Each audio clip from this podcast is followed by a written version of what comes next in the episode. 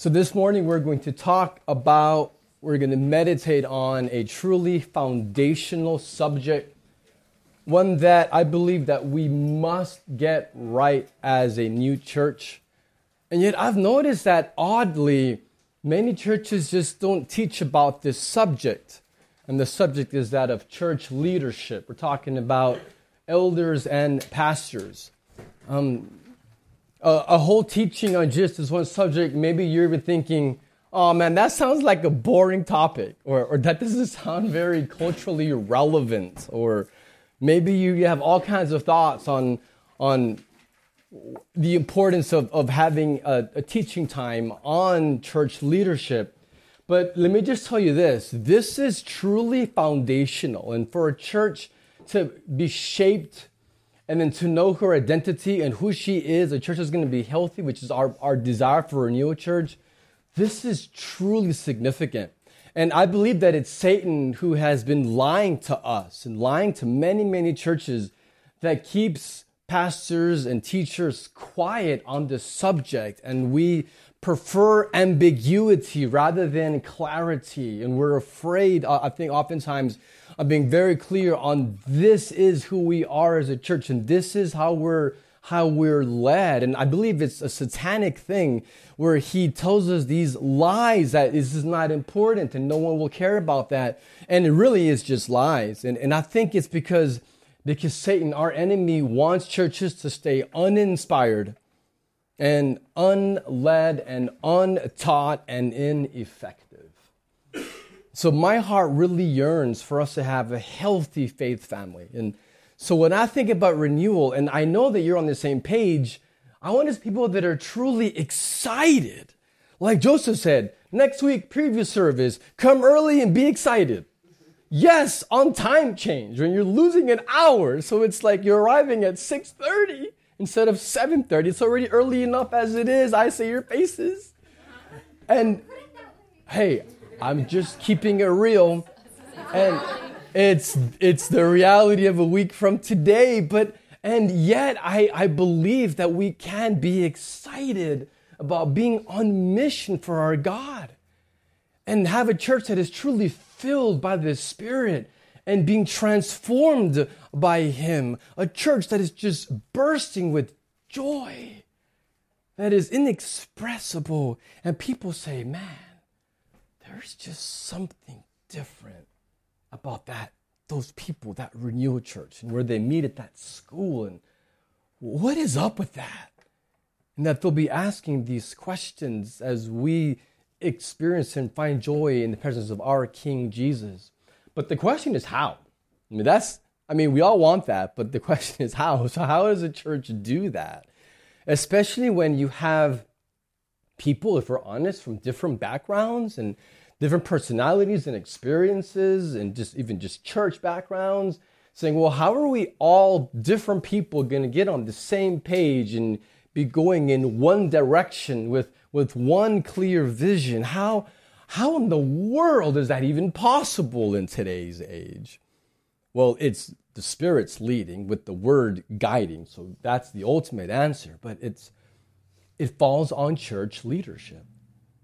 If the church is not led well, then what happens is you have division and lack of harmony and expectations that go unmet and disappointment and this mistrust of leadership and ambiguity and, and then the church becomes ineffective. And so I'm just convinced that this is worthy of our time this morning as we're being trained to plant this new church to understand how important it is to have clear church leadership and how God has provided the church with spiritual leaders to teach and lead. So that's the two primary, if you want two main headings, is to teach and lead God's people to treasure Jesus to make Jesus the greatest treasure. So, church leaders to teach and lead towards that end. And so, let's talk about church leadership from 1 Peter 5. So, you see there in your notes the, the subheading Understanding Church Leadership. That's our goal to truly understand it. So, we'll be reading in 1 Peter chapter 5, verses 1 through 5. So I exhort the elders among you as a fellow elder and as a witness of the sufferings of Christ, as well as a partaker in the glory that is going to be revealed. Shepherd the flock of God that is among you, exercising oversight, not under compulsion, but willingly, as God would have you, not for shameful gain, but eagerly, not domineering over those in your charge, but being examples to the flock. And when the chief shepherd arrives, you will receive the unfading crown of glory. Likewise, you who are younger, subject to the elders. Clothe yourselves, all of you, with humility toward one another, for God opposes the proud, but gives grace to the humble. Amen. You know, this process of, of planting this new church, I have talked to so many people about their church background. I mean, a lot of you in this room, but even others that were praying about it and thought about it, and in the end felt that God was not leading them to join. And people just in the community, I mean, even just yesterday, I was with Bonnie in Temple Mall, and we went there to have the little boys go play, and and and with with the idea of meeting people who don't know Jesus, and that happened. It was awesome. Like God's so faithful. We went with that purpose, and sure enough, we we met a couple um, that definitely need Jesus, and they got a card, and we talked, and became a counseling session. Um, it's like this always happens to me, but this is just what happens, and and and I pray that they're going to come, and I faith that they will, and and so what I'm saying is I've talked to a lot of people about their church background and and man I've just heard so many of these stories over and over of people that are in pain that have been hurt by churches. Like it's just this recurrent theme and it's honestly it's painful. It's just seeing how many people have just been wounded by by men who are supposed to be shepherds and pastors and supposed to love them and, and show them how to follow Jesus. And all they do is end up just, just hurting people. And I think that what you're seeing here in 1 Peter 5 is so important because it's describing the reality that there are many people that are pastors and they are trying to build very large churches, and it's for the praise of their name, not for the praise of God's name. And the goal is to have mega church, and it's really it's not about the glory of God, it's about the glory of that pastor. And and in the process, and I'm not talking about everyone, clear, this is just generalizations, but what can happen is if, if, a pastor is not healthy and walking in the spirit and have accountability, what can happen is he can treat God's people more like cogs in a machine more than people to love. And so you go to these pastor conferences and talk about you got to assimilate your people and you got to mobilize your people. And I think, first of all, they're not your people, they're God's people. God made them and God bought them, and Jesus died for them, and when I read 1 Peter 5, it says that Jesus is the chief shepherd. He is the good shepherd who laid his life down for the sheep. And as a pastor, I'm also a sheep. I'm as much sheep as you are. And I need the loving, correcting body of Christ as much as you need it. But God does call some sheep to serve him as under shepherds, but when when the goal is you, you got to assimilate them and mobilize them apart from well do you love them? If not then you're missing the whole point of what it means to be a shepherd. And this text here shows about church leaders that genuinely i'm like not just a facade but for real love god's people and encourage them and offer them care. And yes, teach them from the word. So feed the sheep, just like the same person, Peter. Remember, he wrote this. Remember what happened to him when he betrayed Jesus? And then he sees Jesus on the seashore. You can read about it at the end of John, John 21. Remember, Jesus says, Do you love me? And Peter says, Yes. And what does Jesus say to him? feed my sheep. Three times, tend to my lambs, feed my sheep. He's saying, if you love me, you will demonstrate that love, Peter, by feeding, by caring for, by loving my people, my sheep. They're not yours, they're mine. I made them, I love them, they're made in my image, they belong to me for my glory, for their joy, and I am giving you this act of stewardship to care for them, to love them, to teach them. So this is what it means to be a shepherd and this is this is dear to my heart because you know you preach something like this to a large crowd people that you don't know and it's it's still truth but it, it doesn't mean as much when you're when you're sharing this with people that you're doing life with and getting up early on a sunday to go set up with and you're in their homes throughout the week and and you know them and you know their kids names. Man and i i can genuinely say that i look across this room and I love you.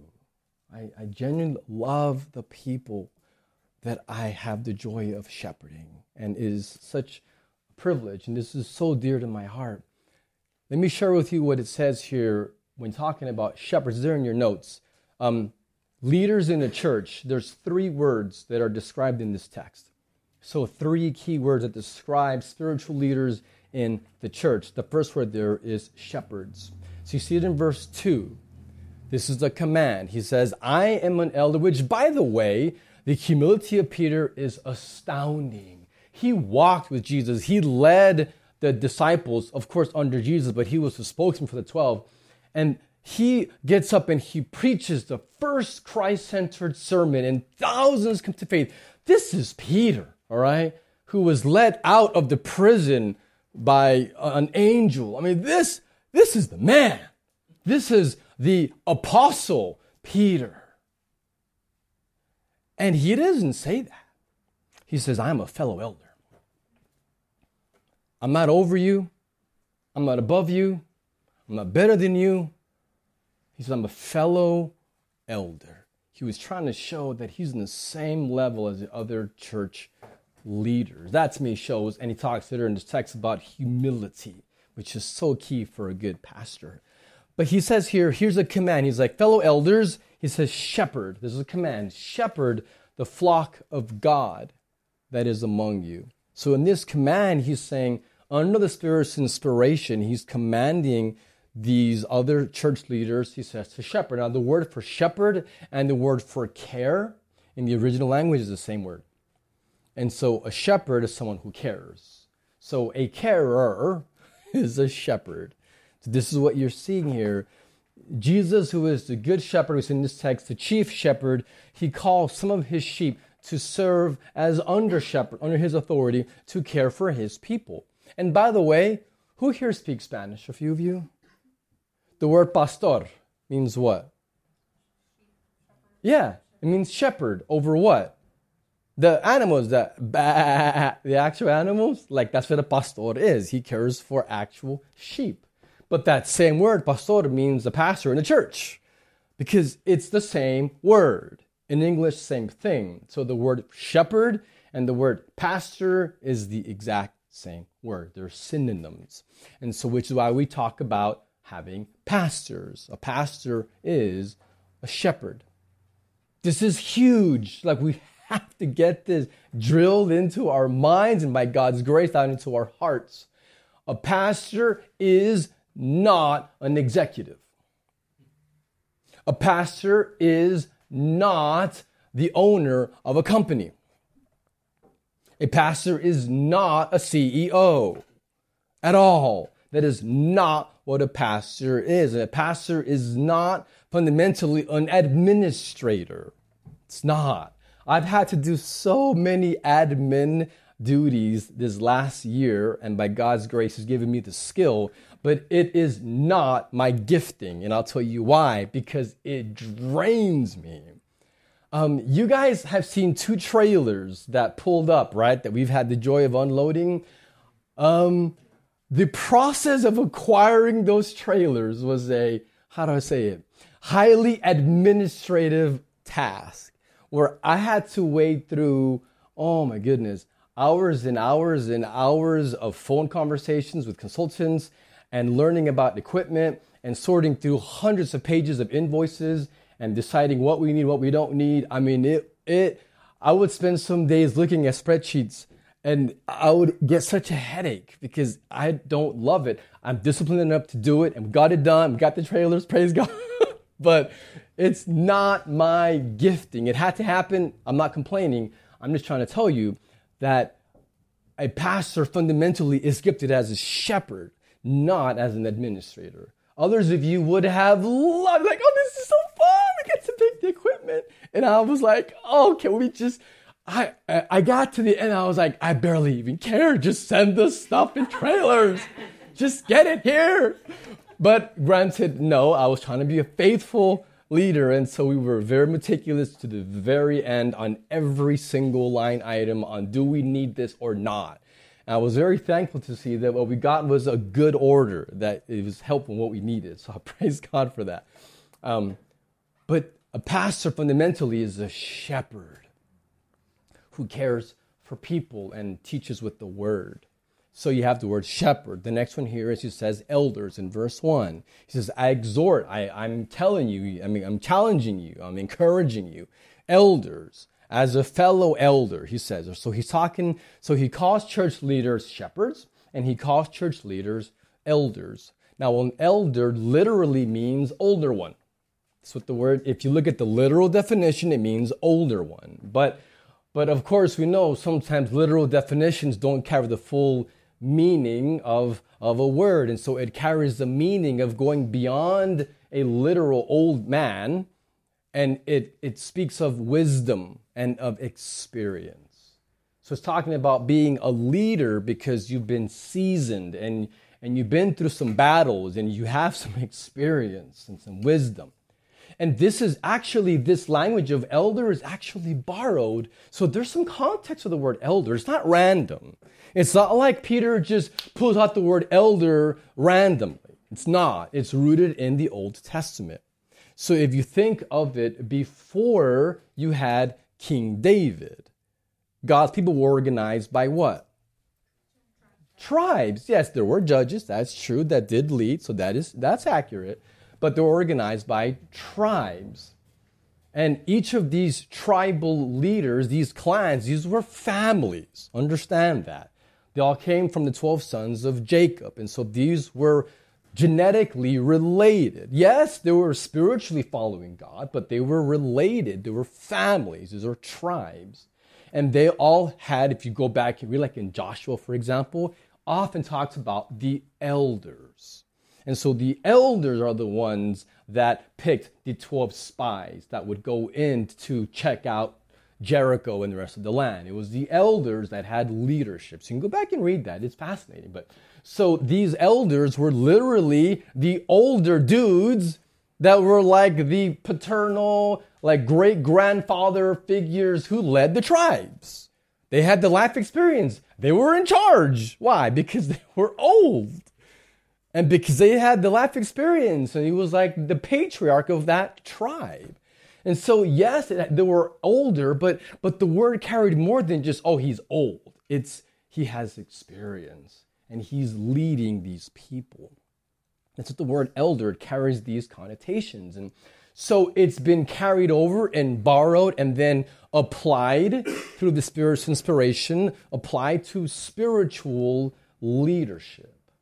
So we no longer have tribes like that. In a sense, we are true Israel because we're in Christ and the fulfillments of, of promises to Abraham are filled in God's people, but this is being applied, this word elder, to church leadership. So this is not about age, on how old are you. And it's not as though, oh, you can't be an elder if you don't draw Social Security. Like, all right, that's that's not what this means. Again, the, the essence here is on wisdom, maturity. So, someone who is mature in their faith and is following Jesus and can be, as we see here in verse 4, an example of what it looks like to follow Jesus. And so, what you see here is it's plural. It doesn't say elder, it says elders, more than one. So, you have elders that are called to spiritually lead local churches. No one leads alone. There's a reason why at Renewal Church you will never lead alone. Like I was talking to Megan this week, I mentioned last week that up to this point we have one person to lead Renewal Youth. We're not going to have Renewal Youth. There won't be a Renewal Youth if it's just Megan. Not going to happen. That's not healthy. I don't think it's biblical to lead alone. No. If we have one person, then God is leading us to not have that ministry for right now or for this season. I pray He's going to provide, but the reality is the Bible never describes a leading alone as, as the pattern. It's not healthy, and long term, it never works. And so we share leadership in every area of Renewal Church because it's in the Bible. So you have shepherds, elders, and then you have overseers. There's another word. So, verse 2, he says, Shepherd the flock of God. He says, exercising oversight. Now, that word there, exercising oversight, is the same word that the Apostle Paul uses in 1 Timothy 3 1. You remember that paragraph that describes the biblical qualifications for elders and pastors? And so 1 Timothy 3 1, Paul begins If anyone aspires to the office of overseer, he desires a noble task. And so Paul describes the office of overseer, the office of this spiritual leadership in the church that is equivalent to a shepherd and a elder. Because what you see here, this word overseer, what it means is one who watches over. Really, it refers to stewardship. So having management, having authority, having leadership is what overseer means someone who has this official office, this role of spiritual leadership who is overseeing, watching over the people of God. So you have three descriptions, one role. So you have shepherd, elder, overseer, and all three of those are used in this one sentence with Paul, I'm sorry, with Peter rather, interchangeably he says, shepherds who are elders are overseers. So he's using them. And so this is what we're seeing. A pastor is an elder, is an overseer. Does that make sense or is that confusing? And our room is small enough where if that is confusing, you can ask the question. Um, does that make sense? Now, this is just conceptual at this point on what it means. We'll talk more in a minute about specifics and application, what it looks like, but I want you to understand what the Bible is teaching about what an elder is. So let's talk for a second. Next on your, on your heading is point leadership or shared leadership. So point refers to like head or primary, like lead pastor versus a shared elder body leadership. So right here in verse one, Peter again talks about elders, so plural, so multiple elders. And so this clearly is describing a shared leadership. And you see that in lots of places, not just in 1 Peter 5. You also see it in Titus 1 5, and 1 Timothy 3 6, in Acts 20 17, when Paul calls the elders of the church of Ephesus. And so you're seeing several times where you have this group, this, this more than one person, this leadership team of church leaders called elders. And if you want a mental picture that will help you, rather than CEO, think of elders more like the father figures of a church. Because remember, borrowing from the language from the Old Testament with elders, the elders are the ones that actually were fathers that led that particular tribe. And that same essence carried over and applied to church spiritual leadership. The church elders are designed to be the father figures of a church that are guiding, that are correcting, that are teaching, that are loving, that are protecting, all of these same things that a father is supposed to do at home is the same essence of what elders do in the church. They teach, they protect, they guide, they love, they hold, they care for. But they're strong, but they're gentle. They're like Jesus. He, he got his whip and cleaned house, but he held children and was approachable. And this is what fathers are supposed to be at home strong and yet controlled and loving and leading, but listen to their wives and seek counsel and care for their children. This all of these different elements of what a father is supposed to be is the spiritual role of elders in a church, and we do it together. It's not leading alone. And the reason why the Bible, I believe, reveals this shared church eldership is because it leads to greater wisdom. It's not just one person, it's collective wisdom. There's accountability then within the elder body. It, it leads to greater trust from the church because it's not just one person calling the shots. It's a group of men. You're like, well, you know what? Together they're going to go pray and seek God's face and make decisions. And so it, it creates transparency, accountability, trust, and I believe greater wisdom. So a Renewal Church will one day be led by an elder body. Um, and it's it's going to be similar to First Baptist, who have elders, but it's going to be different because the the elders here are in a different church structure. Where here we have things like committees, and there's just a lot more in, in the church governments at First Baptist. We're going to have a much simpler, and we'll talk about this more in the next few weeks on the specifics of deacons and members and how all that works. And so this is actually going to be three weeks talking about these kinds of things. Um, so it, will make sense even more as the weeks go by. It'll be a little bit clearer for you. Today, this is just the basis but elders are the ones that make decisions, and they're the ones that will be leading the church. And so we're going to be moving towards having a group of Christ like shepherds, guys who care, love, and pray, and are godly examples. And these elders are going to be the ones that, that you'll be able to trust and go to and pray with. And some of you men, I have faith, will become elders. That's my hope and that's my prayer. That men that God has called will become the shepherds that will help lead Renewal Church. Some of you are thinking, well, oh, okay, so that makes sense to have these men of God who together praying and together accountable, together leading this vision that God's given to us as a church. But, well, then what's your role, Pastor Matthew? What is the lead pastor's role with this point leadership within this shared leadership. Let me give you a few examples. 1 Timothy 5:17. Paul is teaching his young pastor friend Timothy, who he has been mentoring and discipling, and Paul has put him in, in Ephesus to be the lead pastor of that church.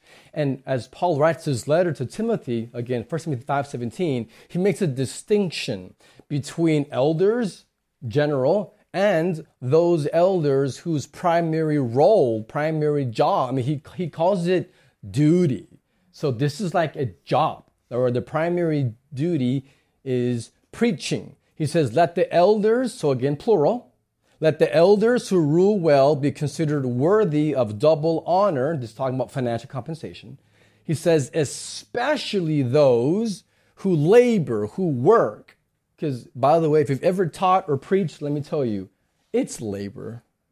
Like it really is. Now, to download a sermon from the internet, that's not labor. But to study the word and to pound it and to pray and say, Jesus, what do you want me to feed your people this week? That's labor. And he says, so those who labor in preaching and teaching.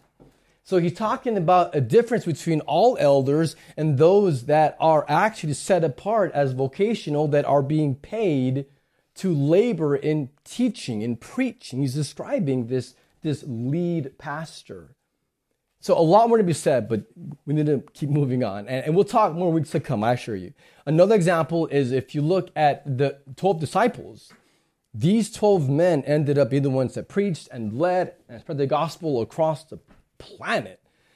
And, and what you have is Peter, it was the primary leader and like the spokesman for the 12. So he wasn't like the leader officially, but he definitely was the had the prominent role of, of leading and speaking and preaching more than the others had. And you also see that with the two young men that, that Paul trained, Titus and Timothy. So Paul put Timothy in Ephesus, and then Paul put Titus in Crete to then appoint elders So he says, You, Timothy, and you, Titus, you are the lead pastors, but you need elders around you to lead.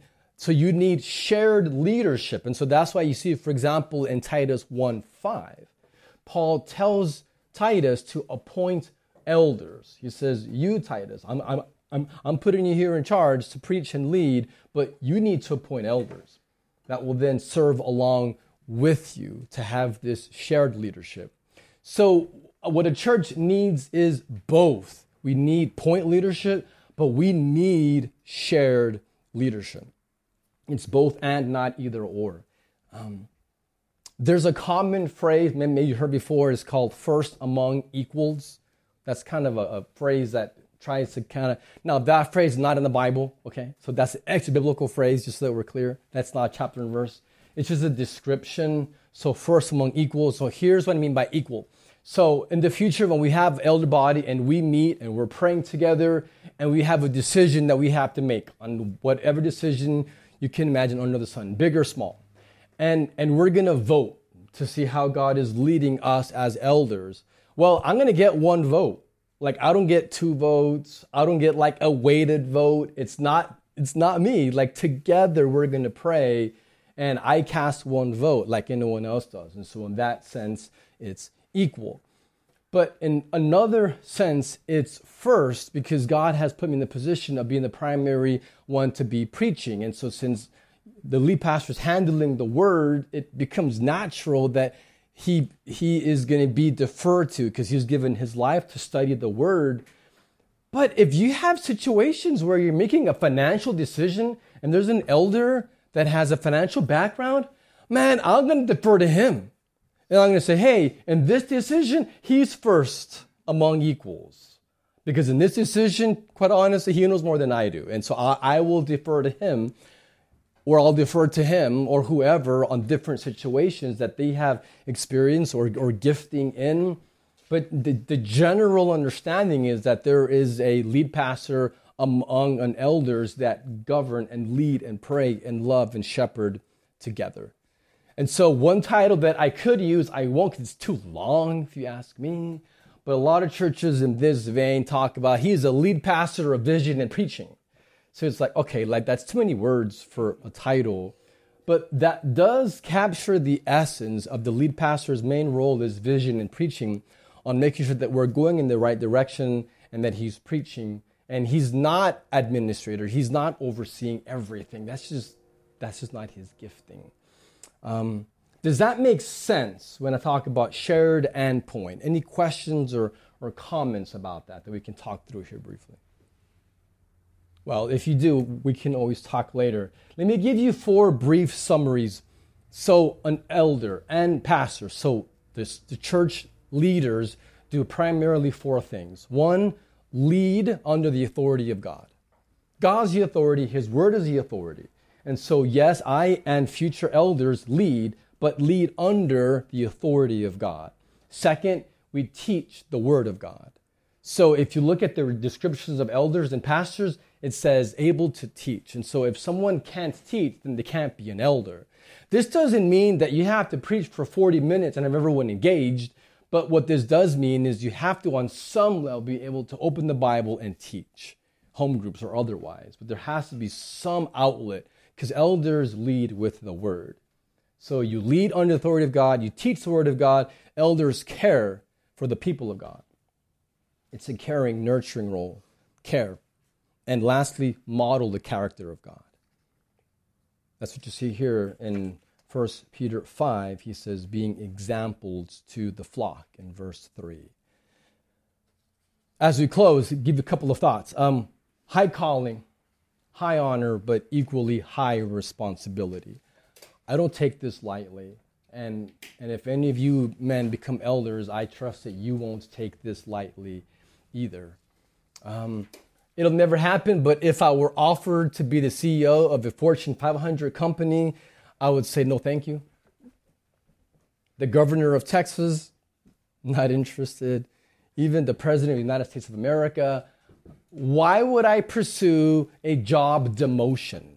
Like, that to me makes no sense. To do something that is as an honor of leading the people of God, which is eternal. Why would I give that up to be a politician or a businessman? That is not my calling. And, and so I love shepherding, leading Renewal Church.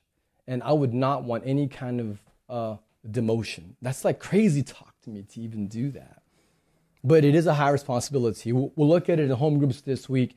But 1 Timothy 3 1 through 7 describes a list of qualifications. I'll just read those briefly.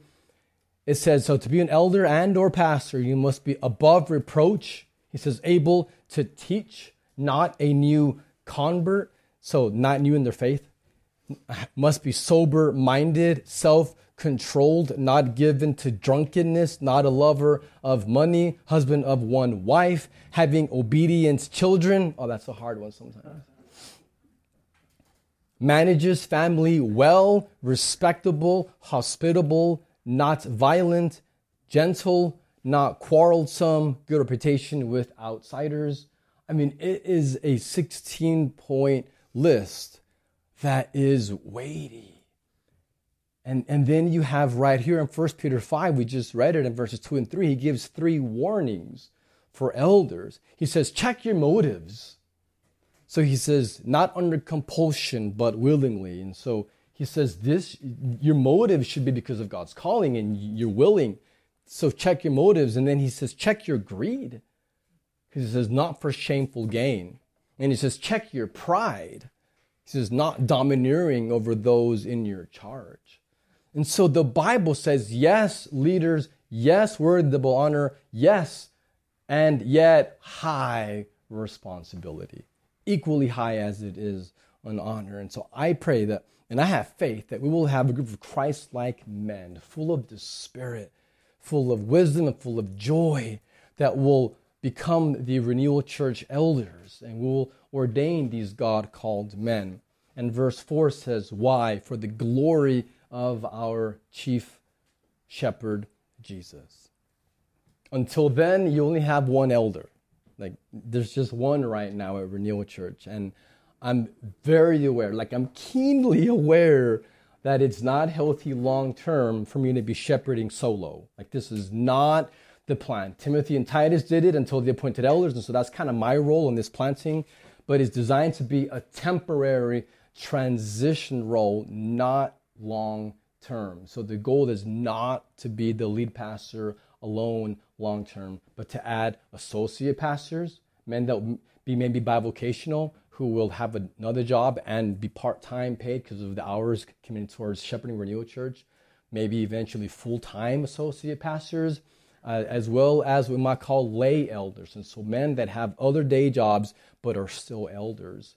And whether you are full time or part time or a lay elder, you will still be an elder. Equal authority and leadership. And we'll meet together regularly to pray and seek God's face for the direction of Renewal Church and to shepherd, to pray by name for the members of Renewal Church and to be in the lives of our members and reaching out to those that are not yet part of our church and show them we love you, we want to care for you. So that's my vision is to have this shepherding body around me. Let me talk to you for just one second. Our time is already up, I know, but uh, just impact. How does this impact having this kind of leadership? How does it impact Renewal Church? Um, let me read to you a verse out of Hebrews 13. Hebrews 13, verse 17. This is what God's word says Obey your leaders and submit to them, for they are keeping watch over your souls, and those who will have to give an account. Let them do this with joy and not with groaning, for that will be of no advantage to you. Honestly, I read that, and that is, oh my gosh, that's heavy. Like, that is a sobering verse for me. Where it calls the church, it says to submit your church leaders. And so, Rob, if I get a big head, well, yeah, they have to follow me. It's like, yeah, but why? because I'm watching over your soul and praying for you, and I will give an account for how I'm shepherding. Like, again, high honor, but high responsibility. And this is something that shapes the way I want to be as a pastor and to love you and lead you well, and that you would join me in praying for future elders. Because honestly, long term, I can't and I won't do this alone. It's not healthy for me. It's not healthy for you. It's not healthy for future renewal church members. We, we need a body where, where this is happening together. And so join me in praying. And we'll, and we'll do that this week in our homes, but let's pray that God will rise up, that He'll bring us men that fit these qualifications, that sense the Spirit stirring in them to be elders, to be shepherds. And uh, hey, and if you're in the room and if you're thinking, you know what, someday I, I really feel a stirring, I, I feel called to pastoral shepherding, elder ministry. Well, come, let's talk. Let's get together and pray together. And I have faith that God is going to do a remarkable thing, and He's going to do it for His glory, and He's going to do it through our church. Father, we thank you. We are humbled by you that you would give us this privilege of knowing you and of being part of your people, of being sheep of your pasture. I thank you for the joy of being able to be a shepherd among this remarkable flock. I pray that you would allow us, that you would enable, and empower us to increase this flock to the praise of your name, that we could have more people experience your joy. And that you would just bring us men men of God who will lead in this church, who will reflect your character and model it and be shepherds for your glory. We beg you and we trust you for the praise of your Son and his kingdom. We pray.